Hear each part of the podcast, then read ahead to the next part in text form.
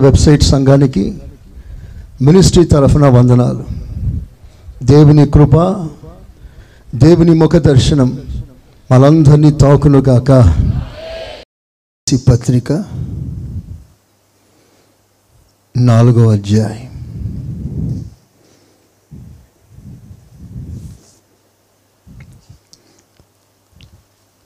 ముప్పయో వాక్యాన్ని చదువుకుందాం దేవుని పరిశుద్ధాత్మను దుఃఖపరచకుడి ఉమ్. విమోచన దినము వరకు. ఆయన యందు మీరు ముద్రింపబడి ఉన్నారు. దేవుని పరిశుద్ధాత్మను దుఃఖపరచుకుడి విమోచన దినం వరకు మీరు ఆయన యందు ముద్రించబడి చదువు ముద్రింపబడి ఉన్నారు దేవుని పరిశుద్ధాత్మను దుఃఖపరచకుడి విమోచన దినము వరకు ఆయన యందు మీరు ముద్రింపబడి ఉన్నారు హ్మ్. సమస్తమైన ద్వేషము కోపము క్రోధము. చూడండి ఇక్కడ. ఒక ప్రాముఖ్యమైన వాక్య భాగం ఇది. ప్రభు రాకల్లో ఒక వ్యక్తి విమోచింపబడటానికి ప్రభు నేర్పే ఒక అద్భుతమైన పాఠం. విమోచన దినము వరకు మీరు ఆయన ఎందు ముద్రించబడి ఉన్నారు. అంటే పరిశుద్ధాత్మ దేవుడు మనల్ని ఏం చేస్తున్నాడంటే ముద్ర వేస్తున్నాడు. ముద్ర వేశాడు అంటే ఆ పదార్థం ఇంకేదైనా సరే అది భద్రపరచబడి ఉంది అని అర్థం. సాధారణంగా మనం గవర్నమెంట్ సీల్స్ చూస్తుంటాం. గవర్నమెంట్ సీల్ వేసిందంటే ఇంకెవరు ముట్టడానికి వీలు లేదు రామగుండంలో గూడ్స్ ట్రైన్ వెళ్తుంటాయి. ఆ గూడ్స్లో రకరకాల సరుకులు ఉంటాయి ఆ గూడ్స్ తలుపులకి ముద్ర వేస్తారు. ఇప్పుడు ఆ గూడ్స్ ఎక్కడికైతే ప్రయాణం చేస్తుందో ఆ ప్రయాణం ఆ గమ్యం వరకు ఆ సీల్ని ఎవ్వరు ముట్టరు. దాని డెస్టినేషన్ దాని గమ్యం అది చేరుకున్న తర్వాత మరలా ఆ ముద్రను విప్పుతారు లోపల సరుకులన్నీ తీసుకుంటారు. ఇప్పుడు మనము కూడా ప్రయాణంలోనే ఉన్నాం. మన గమ్యం పరలోకం. స్తోత్రం చెప్పండి. హలోయ సో ఈ గమ్యంలో మనం చేరు వరకు ఈ ప్రయాణంలో పరిశుద్ధాత్మ దేవుడు మళ్ళీ ముద్ర వేశాడు. ఈ ముద్ర విరిగిపోకుండా ఉండాలని దేవుడు కోరుకుంటున్నాడు. విరిగే అవకాశాలు ఉంది అని కూడా దేవుడు అదే వాక్యముని పరోక్షంగా మాట్లాడుతున్నాడు. అదేలాగో దేవుని పరిశుద్ధాత్మను దుఃఖపరచకుడి అన్నాడు. ఈ వాక్యాన్ని మనం జాగ్రత్తగా ధ్యానిస్తే ప్రపంచంలో ఏ నామకార్థ క్రైస్తవుడు కూడా దేవుని దుఃఖపెట్టాడు. దేవుని బాధ పెట్టాడు దేవునికి విరోధంగా మాట్లాడాడు. మరి ఆయన ఎలా బాధపడుతున్నాడు? కింద రాస్తాడు సమస్తమైన ద్వేషమును కోపములు అల్లర్లు మానండి అని. అంటే మనం ఒక వ్యక్తిని ద్వేషిస్తున్నప్పుడు దేవుని దుఃఖపరుస్తున్నాం. ఒక మనుషుని మీద కోపాలు పెంచుకున్నప్పుడు దేవుని బాధ పెడుతున్నాం. ఒక వ్యక్తి జీవితంలో మరో వ్యక్తిని గూర్చి సాటి మనిషిని గూర్చి హృదయంలో ద్వేషం పగ అసూయ ఈర్ష్య కోపం విభేదం ఇలాంటి హృదయాలు ఇలాంటి విశ్వాసులు ఉన్నారే వారు దేవుణ్ణి దుఃఖపరుస్తున్నారు. అంటే విశ్వాసి మొదట తెలుసుకోవాల్సిన సత్యం ఏమిటంటే మనుష్యుని మనం ద్వేషిస్తున్నప్పుడు దేవుని కూడా మనం ద్వేషిస్తున్నాం బాధ పెడుతున్నామని తెలుసుకోవాలి. ఎంత ఆత్మీయులైనా ఈ సంగతి వాళ్ళు తెలుసుకోలేకపోతున్నారు. దానివల్ల నష్టం ఏమిటి? ముద్ర విరిగిపోతుంది. ముద్ర విరిగితే నష్టం ఏమిటి? ఆ వ్యక్తిని ఆ మనిషిని అంగీకరించడానికి వీలు లేదు. చూడండి జనరల్గా ఏదైనా ఒక వస్తువు మనం కొనటానికి ముందుగా అక్కడ రాయబడిన మాట ఏమిటంటే ముద్ర విరిగితే దాన్ని తీసుకోవద్దు అని ప్రోడక్ట్ వాడు దాంట్లో ప్రింట్ చేసి పెడతాడు. Do not buy if seal is broken Mudra విరిగిందంటే తెరవబడిందంటే మూత విప్పేస్తే దాన్ని తీసుకోకూడదు అని ప్రభుత్వమే ఆ ప్రోడక్ట్ వరే దాంట్లో ప్రింట్ చేసి పెట్టేశారు. మనం ఒకరినొకరిని ద్వేషించుకుంటాము ఒకరి మీద ఒకరు రకరకాలుగా మాట్లాడుకుంటాము ఒకరిని గురించి ఒకరు చెడుగా ఆలోచిస్తాము ప్రభు దగ్గరికి వచ్చి మనం ప్రార్థన చేస్తాం. ఈ ప్రార్థన వలన దేవుని మనం సంతోష పెట్టలేము దేవుని మాట కూడా నీ హృదయంలో ప్రవేశించి ఒక పరివర్తన జరిగించే కార్యం జరగదు. ఒక మంచి ఉదాహరణ ఇస్తాను. చాలా స్పష్టమైన ఉదాహరణ. ఒకరోజు దేవుడే దిగి వచ్చాడు. దేవుడే మాట్లాడడం ప్రారంభించాడు. ఎవరితో తెలుసా? కయ్యను అని మొదటి మానవునితో. ఆది కాండం నాలుగవ అధ్యాయం ఆరో వాక్యం.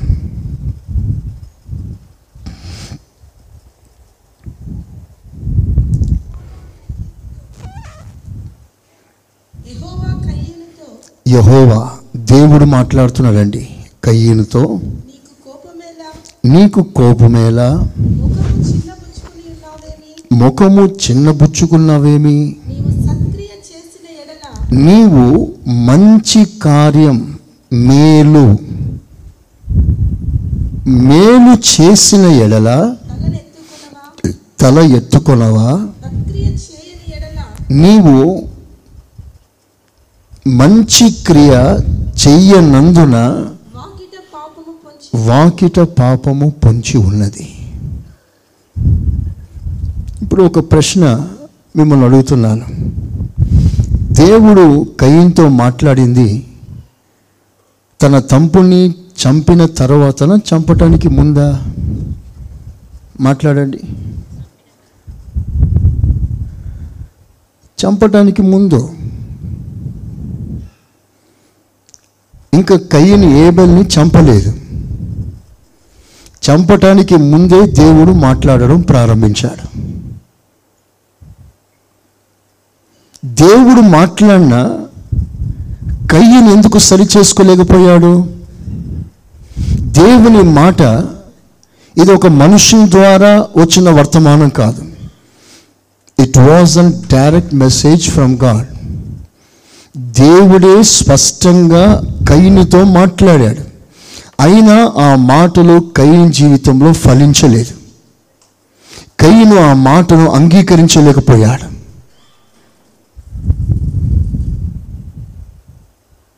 నువ్వు సత్క్రియ చేయట్లేదు బాబు. నీలో ఏ మంచి క్రియ కనిపించట్లేదు అని చాలా స్పష్టంగా మాట్లాడిన తన జీవితాన్ని ప్రభుకు అప్పగించుకోలేకపోయాడు. దీనికి కారణం ఏంటో తెలుసా? తన సహోదరునిపై కయ్యను గుండెల్లో ద్వేషాన్ని పెంచుకున్నాడు.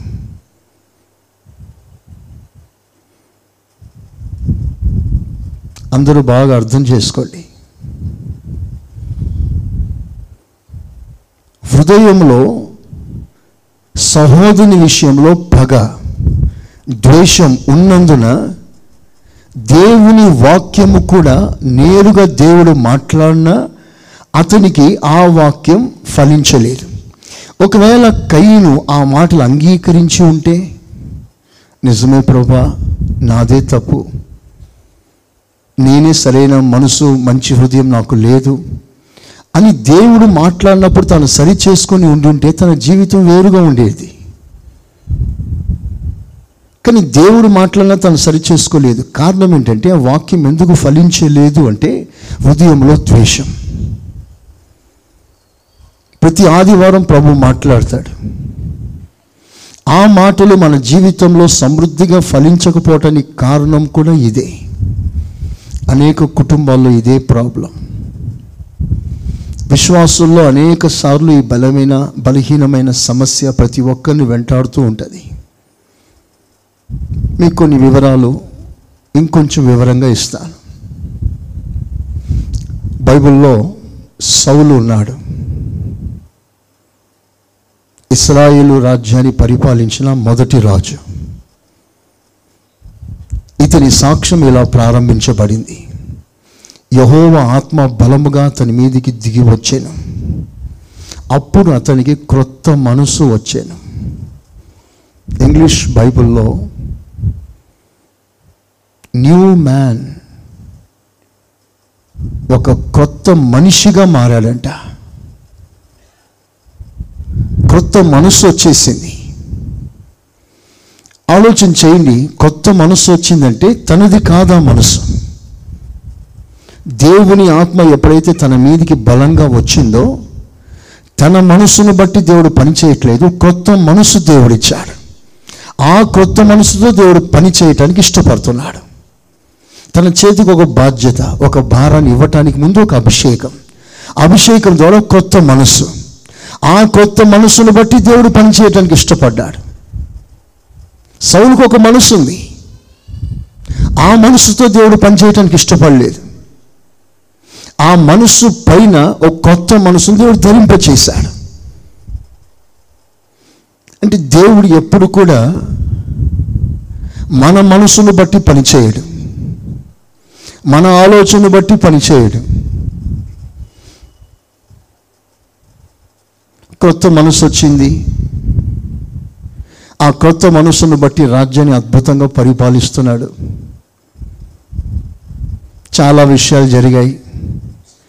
కొంతకాలానికి దావీది మీద సౌలు పగబట్టాడు. అసూయ పెంచుకున్నాడు. హృదయంలో ద్వేషం పెంచుకున్నాడు. అక్కడ మీరు చదివితే నేను రెఫరెన్స్ ఇవ్వట్లేదు. మీరు వ్యాఖ్యాన్ని ఇస్తున్నాను వినండి జాగ్రత్తగా. అప్పుడు అక్కడ రాయబడిన మాట ఏమిటంటే యహోవ సన్నిధి నుండి దురాత్మ ఒకటి వచ్చి అతనిలో ప్రవేశించింది. ఇప్పుడు వినండి. దేవుని ఆత్మ మనలోనికి వచ్చినప్పుడు ఒక న్యూ మైండ్ క్రియేట్ అయింది. ఆ మనసు తన నైజం వల్ల కలిగింది కాదు. తన స్వభావం వల్ల కలిగిన మనస్తత్వం కాదు. ఆ దేవుని ఆత్మ తనలో రాకపోతే అలాంటి కార్యం సౌలు చేయడు. ఇప్పుడు దేవునికి అనుకూలంగా ఒక అద్భుతమైన రాజ్య పాలన చేయటానికి కారణం ఏంటంటే దేవుని ఆత్మ రావడం అతనిలో కొత్త మనసు కలగడం. ఇప్పుడు సైతాన్ వచ్చాడు. దేవుని వల్ల కలిగిన కొత్త మనసు పోయింది. తనలో లేని ఒక దుష్ట ఆత్మ సౌల్లో మొదలైంది. అది కూడా కొత్తదే సౌలు జీవితంలో. That too was a new mind కానీ అది సైతాన్ వలన కలిగింది. ఇప్పుడు తాను చేసే దానికంటే మరి ఘోరంగా సైతాన్ ఆత్మ ద్వారా ప్రేరేపించబడి కార్యాలు చేయడం మొదలుపెట్టాడు. ఎప్పుడైతే సౌలు ద్వేషంతో నిండిపోయాడో పగతో నిండిపోయాడో ప్రజలకు మేలు చేయడం మానేశాడు. ప్రజలకు సేవ చేయడం మానేశాడు. ఏమి ఆశించి దేవుడు అభిషేకించి గద్దె మీద కూర్చోబెట్టాడో ఆ పిలుపు ఆ ఏర్పాటు సౌలు మర్చిపోయి రాత్రి పగలు దావిదిని టార్గెట్ చేసుకున్నాడు. ఇది దేవుని డైరీలో రాయబడిన విషయాలు కాదు. ఇది దేవుడు ప్రణాళిక కాదు. తన సాతన్ అతని ప్రేరేపించగా అతడు ప్రతిరోజు వెంటాడుతూ దావిదిని చంపడానికి ప్రయత్నం చేస్తున్నాడు. ఇప్పుడు సౌలు ఏం చేస్తున్నాడంటే కీడు చేస్తున్నాడు. దేవుని ఆత్మ దిగి వచ్చినప్పుడు మేలు చేశాడు. ఇప్పుడు దురాత్మ వచ్చిన తర్వాత కీడు చేస్తున్నాడు. యేసు ప్రభుని గురించి రాయబడిన మాట దేవుడు నజరుడైన యేసుని శక్తితోనూ ఆత్మతోనూ నింపాడు. తర్వాత రాయబడిన మాట ఆయన మేలు చేయుచు స్వస్థపరచుచు సంచరించెను అనే మాట రాసుంటుంది. ఈ వెంట్ ఫోర్త్ డూయింగ్ గుడ్ ప్రజలకి మేలు చేస్తూ సంచరించాడు. అంటే దేవుని ఆత్మ కలిగిన వారిని మనం ఎలా గుర్తిస్తామంటే ఆ వ్యక్తి ద్వారా ప్రజలకు కీడు జరగకూడదు. ఆ వ్యక్తి ద్వారా ప్రజలు బాధపడకూడదు. ఆ వ్యక్తిలోంచి ఎప్పుడు మంచి ఫలాలు రావాలి. ఆ వ్యక్తిలోంచి ప్రజలకి మేలు జరగాలి. ఆ వ్యక్తిలోంచి ప్రజలు ఎప్పుడు కూడా ప్రభు దగ్గర ఉన్నతమైన అనుభవాలు సంపాదించాలి. ఇప్పుడు చూడండి దేవుని ఆత్మ ఎప్పుడైతే ఒక వ్యక్తిలో ఉంది పని చేస్తున్నాడు అన్న దానికి రుజువు ఏమిటంటే ప్రజలకు మేలు చేయాలి. మనకు ప్రజలకి మేలు చేయగలిగిన అనుభవాలు మనకు అంతగా తెలియదు. ఎందుకంటే మనము మన మేలు కొరికే ఆలోచిస్తాం. మనము మన కుటుంబాన్ని కూర్చే ఆలోచిస్తాం. మన మేలంతా కూడా మన కుటుంబానికి గీత గీసి ఆ కుటుంబంకే మేలు చేస్తాం. ప్రజలకు చేయలేం. ప్రజలకి మనం మేలు గురించి పెద్దగా ఆలోచన చేయం. కీడు చేయము కానీ మేలు కూడా చేయం. కానీ ఇక్కడ రాయబడిన మాట ఏమిటంటే దేవుని ఆత్మ మనలోనికి దిగి వచ్చినప్పుడు ప్రజలకు మేలు చేస్తాం. ఇప్పుడు సౌలు ఏం చేస్తున్నాడు? దావిది ఏం చేస్తాడు? దేవుని ఆత్మ చేత నింపబడిన వ్యక్తి ఎలా ప్రవర్తిస్తాడు? దుష్ట ఆత్మల చేత నింపబడిన వ్యక్తి ఎలా ప్రవర్తిస్తాడు? చూడండి శామ్యుల్ మొదటి పుస్తకం. ఇరవై నాలుగో అధ్యాయం. పదిహేడు నుండి కొన్ని మాటలు చూడండి పంతొమ్మిది వరకు చదవండి.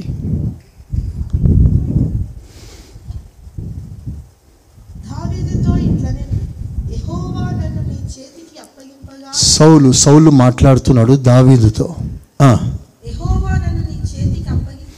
యెహోవా నన్ను నీ చేతికి అప్పగించగా నన్ను చంపక విడిచినందుకు ఆ, ఈ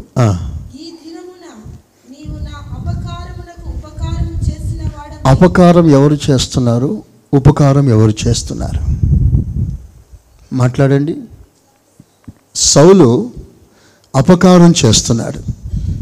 దావీదు ఉపకారం చేస్తున్నాడు. మరో సంగతి మీరు గుర్తించండి. యహోవా నన్ను నీ చేతికి అప్పగించాడు. అంటే ఇప్పుడు యహోవా ఎవరి పక్షం ఉన్నట్లు మాట్లాడండి. ఆ సంగతి ఎవరు చెప్తున్నారు? మరి సౌలు తెలుసా దేవుడు తన పక్షంలో లేడని? తెలుసు. దానికి కారణం ఏంటి? ద్వేషం. పగ వెరీ క్లియర్ దేవుడు నా పక్షంలో లేడయ్యా నీ పక్షంలోనే ఉన్నాడు. నన్ను నీ చేతికి అప్పగించేశాడు. మరి ఎప్పుడైతే సౌలు దేవుడు తన పక్షంలో లేడన్న సంగతి గుర్తించిన తర్వాత దావీదులు వెంటాడడం ఎందుకు మానేయలేదు? యహోవా మన పక్షంలో ఉండగా మనకు విరోధి ఎవరు? దేవుడు దావీదు పక్షంలో ఉండగా దావీదు మీద ఒక చిన్న రాయి పడటానికి వీల్లేదు. దావీదు చుట్టూ అగ్ని కంచె ఉంది. దావీదికి దేవుడు కోట. దావీదుకు దేవుడు ఆశ్రయపురం ఆశ్రయ దుర్గం. అలాంటప్పుడు సౌలు ఎలా తరుముతున్నాడు? ఒక మాట మీరు అర్థం చేసుకోవాలి. ఒక వ్యక్తిలో ద్వేషం గూడు కట్టుకున్నప్పుడు తాను ఎలా వెళ్తున్నాడో తనకు తెలియదు. మీకు ఇంకో ఉదాహరణ ఇస్తాను. సామ్యుల్ రెండో పుస్తకం చూడండి. సామ్యుల్ మొదటి పుస్తకంలో ఇరవై ఇరవై అధ్యాయం ముప్పయో వాక్యం చూడండి ట్వంటీ థర్టీ. సౌలు యోనాథాను మీద బహుగా కోపపడి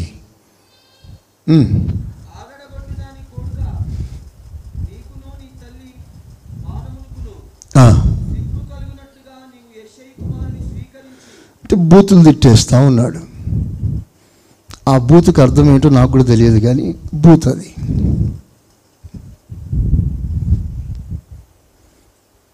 అగడగొట్టు దాన్ని కొడుక అంటాడు. అంటే తన కొడుకును తను ఎలా తిడుతున్నాడో తనకు అర్థం కావట్లేదు. మనం కూడా కోపం వచ్చేస్తే మన కొడుకులను గాడిద అని తిట్టేస్తూ ఉంటాం. నక్క కుక్క అని తిట్టేస్తూ ఉంటాం. మరి పిల్లలు గాడిద అయితే మనం ఎవరు అసలు?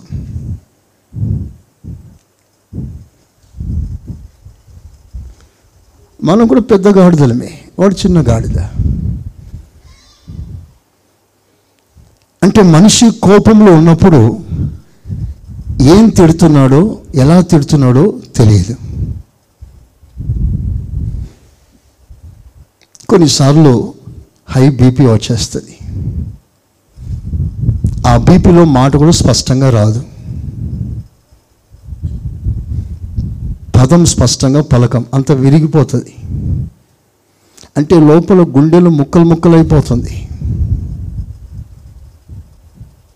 ఆ హై బీపీ వలన మనిషి జీవితంలో ఒక పెద్ద ఒక శత్రువుని కొని తెచ్చుకుంటున్నాడు అని కూడా లోకంలోనే సామెత.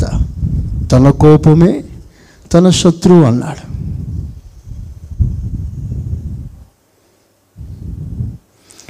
చూడండి యోనాతాను సౌలుతో మాట్లాడుతున్నాడు.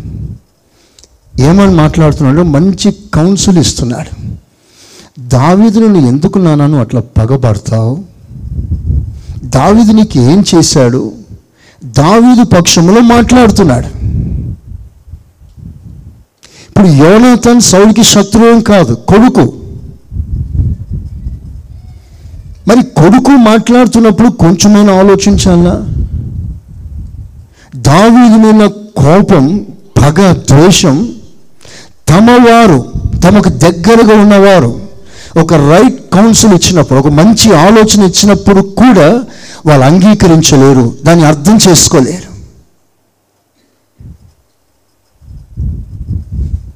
హృదయం ద్వేషంతో నింపబడినప్పుడు మంచి సలహాలు కూడా ప్రజలు అంగీకరించారు.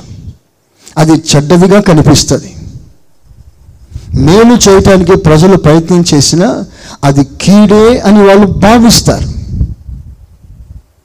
కారణం ఏంటంటే అసలు హృదయంలో కీడు చేసే మనసు తనకు ఉంటుంది కామర్లు వచ్చిన వానికి అంత పచ్చగా కనిపించినట్లు తన హృదయ స్థితి అందరి మీద కనిపిస్తూ ఉంటుంది. సౌలు పరిస్థితి అదే. కుమారుడు మాట్లాడుతున్నాడండి. ఎందుకు నాన్న దావితో మాట్లాడుతున్నావు? అలా చేస్తావు అలా ప్రవర్తిస్తావు? ఎందుకు చంపాలని ప్రయత్నం చేస్తున్నావు? ఏదో కొన్ని విషయాలు మాట్లాడుతున్నాడు. కోపం వచ్చేసింది హై బీపీ వచ్చేసింది. ఏం మాట్లాడుతున్నాడో అర్థం కావట్లేదు. తిట్టేస్తున్నాడు. మీకు అర్థమవుతుందా? హృదయంలో ద్వేషం ఉన్నప్పుడు సహోదరులు మాట్లాడిన ఆ మాటల్ని అంగీకరించలే సహోదరుని పక్కన పెట్టండి. సాక్షాత్తు దేవుడు మాట్లాడిన ఆ మాటల్ని అంగీకరించలే. అంటే ద్వేషం అనేది అంత పెద్ద శత్రు దేవునికి. అంత పవర్ఫుల్ ఒక విశ్వాసి జీవితంలో ద్వేషం పగ సహోదరుని మీద అదో రకమైన ఆలోచన గూడు కట్టుకుంటుందో అతడు ఆత్మీయంగా ఎదగడు. అతడు పతనమైపోతూ ఉంటాడు. బలహీనమైపోతూ ఉంటాడు. చూడండి సౌలు ఎప్పుడైతే ఆ ద్వేషం మనసులో పెట్టుకొని దేవుని కాస్త దూరం అయ్యాడో మరి ఎన్నడూ తను దగ్గర కాలేదు ప్రభుకి. అలాగూ అలాగూ అలాగూ దూరం అవుతూ వెళ్ళిపోయాడు. ఎంత దూరం వెళ్ళిపోయాడంటే తిరిగి ఎన్నడూ దేవుని ఎద్దకు రాలేని పరిస్థితి. దేవుని ఎందుకు రాలేని పరిస్థితి సంగతి విడిచిపెట్టండి. కనీసం దేవుడు సౌలుతో మాట్లాడడం కూడా మానేశాడు. కలలో కనబడడం కూడా మానేశాడు. ఏ ప్రత్యక్షత లేదు సౌలుకి. ఒక దైవికమైన ఆలోచన ఏమీ లేదు సౌలు జీవితంలో. చివరికి పరిస్థితి ఏమిటి అంటే అభిషేకం లేని వాని వలె యుద్ధ రంగంలో మరణించాడు. తాను మరణించటం మాత్రమే కాదు తన సింహాసనం మీద కూర్చోటానికి ఒక వారసుని ఒక అర్హుని సిద్ధపరచలేదు. టోటల్ ఫ్యామిలీ వైప్ అవుట్ మొత్తం తుడిచిపెట్టబడింది. యోనతను ఏం చేశాడండి? అతను ఎందుకు చావాలి? యోనతన్ పిల్లలు ఏం చేశాడండి? వాళ్ళెందుకు చావాలి? తండ్రులు ద్రాక్షకాయలు తింటే పిల్లలు పండ్లు పులిసిందంటే ఇదే కదా. తండ్రులు చేసిన ఆ దోషం వారి పిల్లల మీదకి దిగి వచ్చేసింది. మనము ద్వేషిస్తూ పగబడుతూ వాళ్ళతో వీళ్ళతో సమాధానం ఉండక సాగిపోతున్నప్పుడు దాని ఎఫెక్ట్ పిల్లల మీద కూడా వస్తుంది.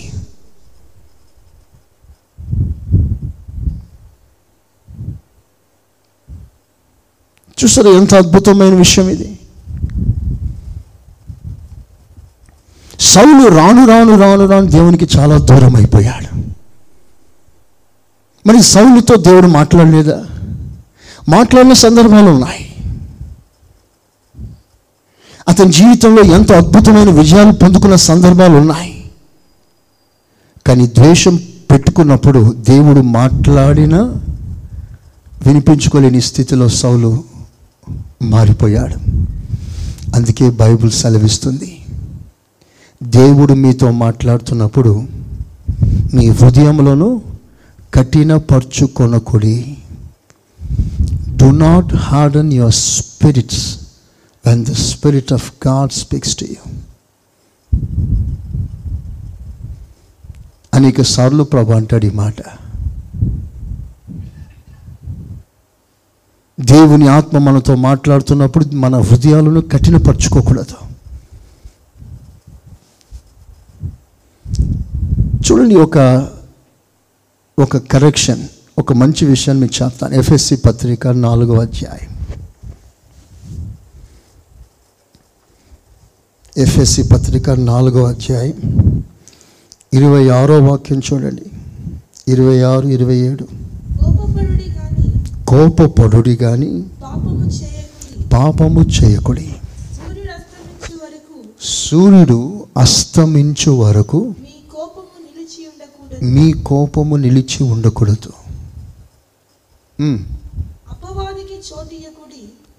మీరు ఆ కంటిన్యూషన్ మీరు చూ చూడాలి.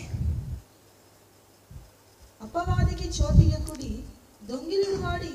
అపవాదికి చోటివ్వకండి. పరిశుద్ధాత్మదేవుడు ఆ మాటని అక్కడ రాయటానికి కారణం ఏంటి? సూర్యుడు అస్తమించక మునిపే మీ హృదయాలలో కోపాన్ని తీసేయండి. ఒకవేళ సూర్యుడు అస్తమిస్తే అస్తమించిన తర్వాత కూడా ఆ కోపం నీ హృదయంలో పెట్టుకుంటే ఆ కోపంతో పాటు ద్వేషం పగ పెరుగుతుంది. కైని జీవితం అదే జరిగింది. దేవుడు మాట్లాడినప్పుడు సరి చేసుకోవటానికి ముందుకు రాలేకపోయాడు. వచ్చి కాళ్ళ మీద పడి క్షమాపణ అడగటానికి ఇగో ప్రాబ్లం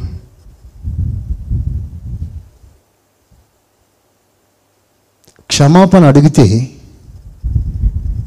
నువ్వు ఎప్పుడో క్షమించబడతావు అలా క్షమాపణ అడగలేని పరిస్థితుల్లో సూర్యుడు అస్తమించాడు. తర్వాత ఏం జరిగింది అంటే అపవాదికి చోటిచ్చాడు. ఇప్పుడు అపవాది లోపలికి వెళ్ళిపోయాడు. అపవాది లోపలికి వెళ్ళిపోయిన తర్వాత అతని హృదయం ఇంకా కఠినమైపోతుంది. మనసు ఇంకా కఠినమైపోతుంది. అతడు ఇంకా బలహీనమైపోతూ ఉంటాడు. బైబుల్ సెలవిస్తుంది ఒక్క దురాత్మ ఒక వ్యక్తి నుంచి విడిచిపెట్టి వెళ్ళిపోయిన తర్వాత మరలా దానికి చోటు ఇవ్వడం వలన ఆ దురాత్మ మరలా సింగిల్గా రాలేదు మరలా ఏడు దయ్యాలు వెంట పెట్టుకొచ్చింది. అప్పుడు తన కడపటి స్థితి మొదటి స్థితి కంటే ఘోరంగా మారిపోయింది.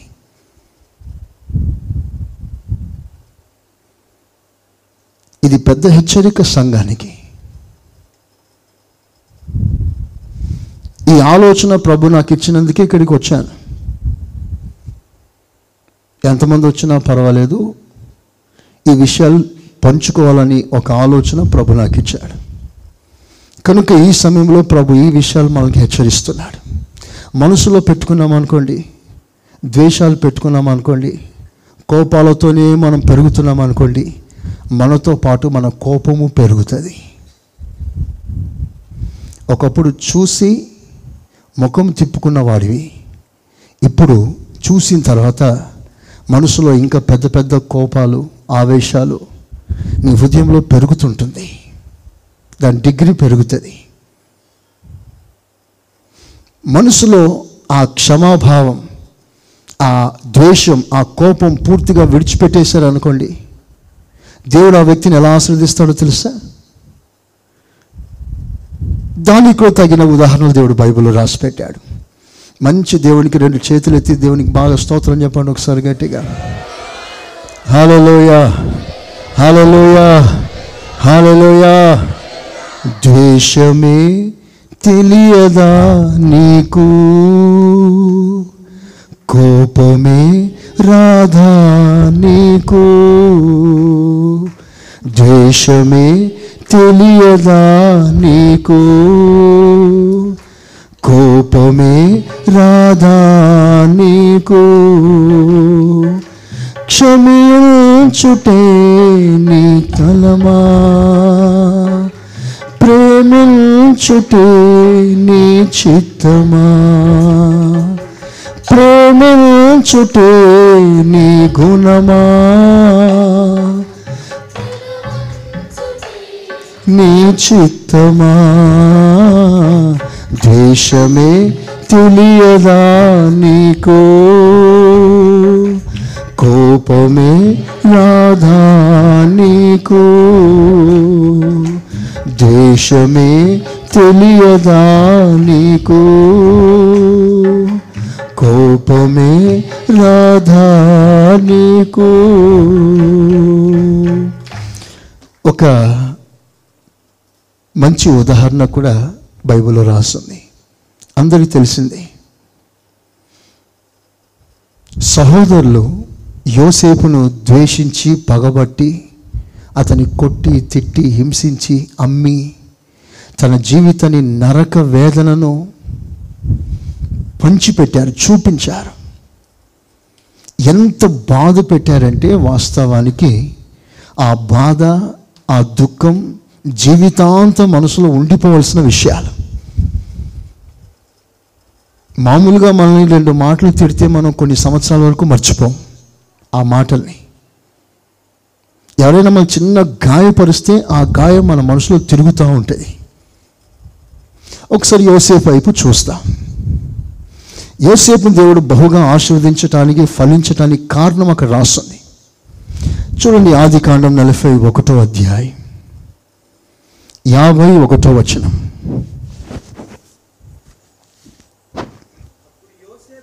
ఆ, దేవుడు నా సమస్త బాధను నా తండ్రి ఇంటి వారందరినీ నేను మర్చిపోనట్లు చేసినని చెప్పి మళ్ళీ మళ్ళీ మళ్ళీ ఆ మాట చదువు. బాధ బాధ మర్చిపోయేటట్లు చేశాడు. ఓకే? నా తండ్రి ఇంటి తండ్రి ఇంటి వారిని కూడా మంచి మర్చిపోయేటట్లుగా చేశాడు. ఒకసారి చేతులు పైకెత్తి స్తోత్రం చెప్తారా? చెప్తారా గట్టిగా? తండ్రి ఇంటి వారిని ఎలా మర్చిపోయేటట్లు దేవుడు చేస్తాడు? చేశాడు. తండ్రి ఇంటి వారంటే సహోదరులు. సహోదరులు యోసేపు చేసిన కీడు కొంచెమా? ఎక్కడ ఉండవలసిన వాడు ఎక్కడికి వెళ్ళిపోయాడు? ఎలా ఉండవలసిన వాడు ఎలా అయిపోయాడు? ఇంట్లో ముద్దు బిడ్డగా ఎంతో ఆనందంగా సంతోషంగా అందరికీ అభిమానంగా ఉన్న ఈ యోసేపుని బానిసగా చేసేసాడే అక్కడ బానిస విలువ ఎంత భయంకరమైంది. వారి యజమానులు యోసేపుని ఎంత పని చెప్తున్నారు? ఎంత బాధ పెట్టారు? అలా బాధ పెట్టినప్పుడంతా కూడా వారి సహోదరులు అతని మనసులో వచ్చి ఉండకపోతుందా బరువు ఎన్నడూ ఎత్తలేదు యోసేపు. బరువు ఎత్తడమే తనకు తెలియదు. ఎందుకంటే తండ్రి తనను అంత ప్రేమించాడు. ఏ కష్టం తాను అనుభవించలేదు. అలాంటిది ఐగుప్తు దేశంలో ఒక బానిసల వెట్టి చేకర్లు చేస్తూ పనికిమాలిన నీచమైన ఆ ఆ ఎంతో వేదనకరమైన బాధలన్నీ అనుభవిస్తున్నప్పుడు ఆ కారణానికి ఆ స్థితికి కారణమైన వారిని గురించి యోసేపు మనసులో ఎలా ఉండి ఉంటుంది? ఒకసారి మీరు ఆలోచన చేయండి. మనమైతే అసలు వాళ్ళతో మాట్లాడతామా?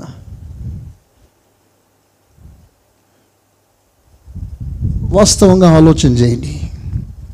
ఫ్రాంక్గా ఆలోచన చేస్తే మనం పొరపాటున మాట్లాడలేము అలాంటి వార్త. జీవితం నరకం చేసి పెట్టాడు. కానీ ఇక్కడ యోసేపు అంటాడు నన్ను బాధ పెట్టి కొట్టి తిట్టి చిత్రహింసలు చేసి ఓ బానిసగా అమ్మి వేసిన ఆ మూర్ఖులైన సహోదరులను కూడా మర్చిపోయేటట్లుగా దేవుడు చేశాడు. చవలు కొడతారు అసలు గట్టిగా. దాని వలన ఆ అద్భుతమైన మనస్తత్వం వలన దేవుడు యోసేఫ్కి ఇచ్చిన ఆశీర్వాదం ఏంటో తెలుసా?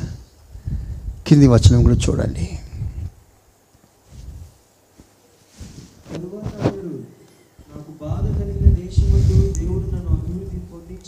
అభివృద్ధి పొందించినని చాలా చాలు. ఇవన్నీ కూడా మన జీవితాల్లో కావలసిన అద్భుతమైన విషయాలండి ఇవి. బాధ నొందిన దేశం. బాధ నొందిన దేశం అంటే ఒక బానిసగా ఉన్న దేశం. చెరసాలలో సిగ్గుతో అవమానంతో నిందతో మగ్గిపోతున్న దేశం అది. మగ్గిపోయిన దేశం. అలాంటి దేశంలో దేవుడు నన్ను అభివృద్ధి పరిచాడు. అలా అభివృద్ధికి కారణాన్ని రాస్తూ మర్చిపోయేటట్లుగా దేవుడు చేశాడు. అంటే హృదయంలో చేదు పెట్టుకోకుండా ద్వేషం పెట్టుకోకుండా ఎవరైతే ప్రభు సన్నిధిలో ఉంటారో వారిని దేవుడు అభివృద్ధి పరుస్తాడు. చపలు కొట్టండి గట్టిగా. హలలోయ హలలోయ ద్వేషమే తెలియదా నీకు? కోపమే రాధా నీకు? పాడదామా? నీకు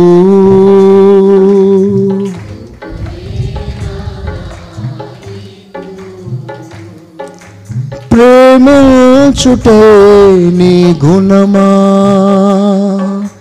తలవంచుటే నీ చిత్తమా ప్రేమించుటే నీ గుణమా తలవంచుటే నీ చిత్తమా దేశమే తెలియదా నీకు కోపమే రాధా నీకు ద్వేషమే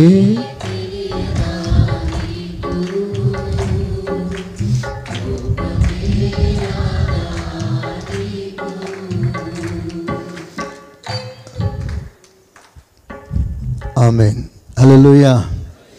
ఇలాంటి అద్భుతమైన సుగుణం కలిగిన ప్రతి విశ్వాసిని దేవుడు అభివృద్ధి పరుస్తాడు విస్తరింపచేస్తాడు. వారి ఆత్మీయ జీవితం బలంపై బలం కృప వెంబడి కృప అలా పొందుతూ దేవుని కృపకు పాత్రులుగా చేస్తారు చేయబడతారు. కానీ ద్వేషం కోపం మన హృదయంలో అదొక సాతాను సరుకు.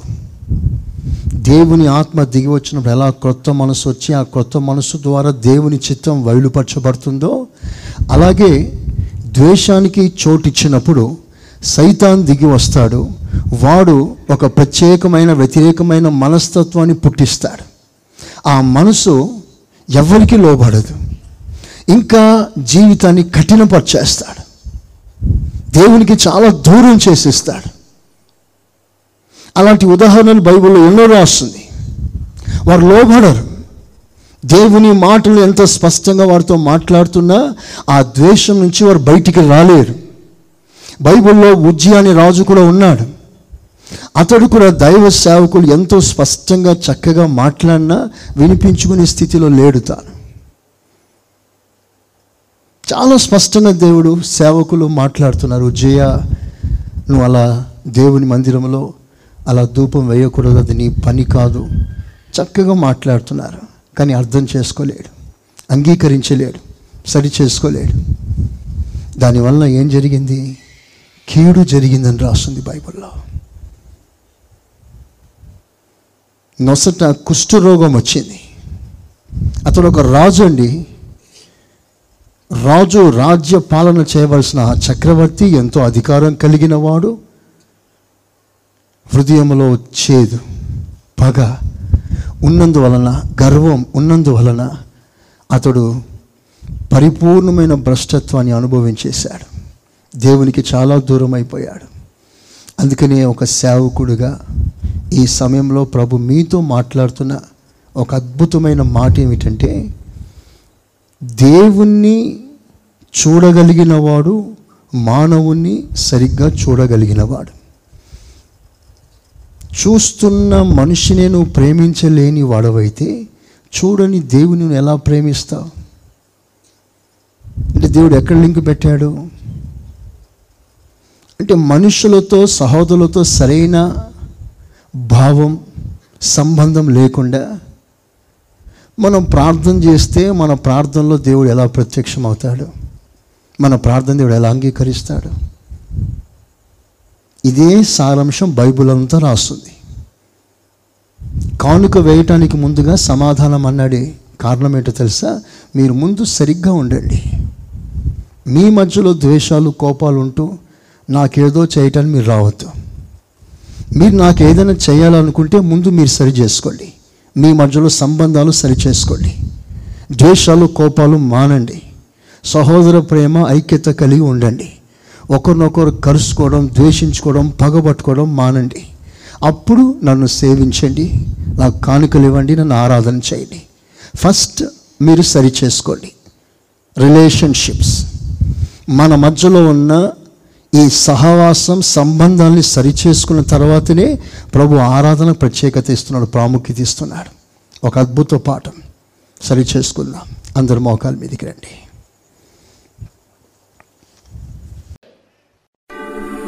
మన ప్రభు యేసు క్రీస్తు కృప తండ్రి అయిన దేవుని ప్రేమ పరిశుద్ధాత్మ సహవాసం మనకును సకల పరిశుద్ధులకును సదాకాలం తోడై ఉండునుగాక ఆమెన్. ఆమెన్. మీరు వినుచున్న ఈ పాస్టర్ సురేష్ గారి ప్రసంగాల క్యాసెట్? అదేవిధంగా మీకేమైనా ప్రార్థనావసరతలు ఉన్న ఎడల సంప్రదించండి. మా చిరునామా. Pastor Suresh glorious ministries FCI Ramagundam మా cell numbers nine five zero double two double two triple one మరియు double seven zero two double nine double one double eight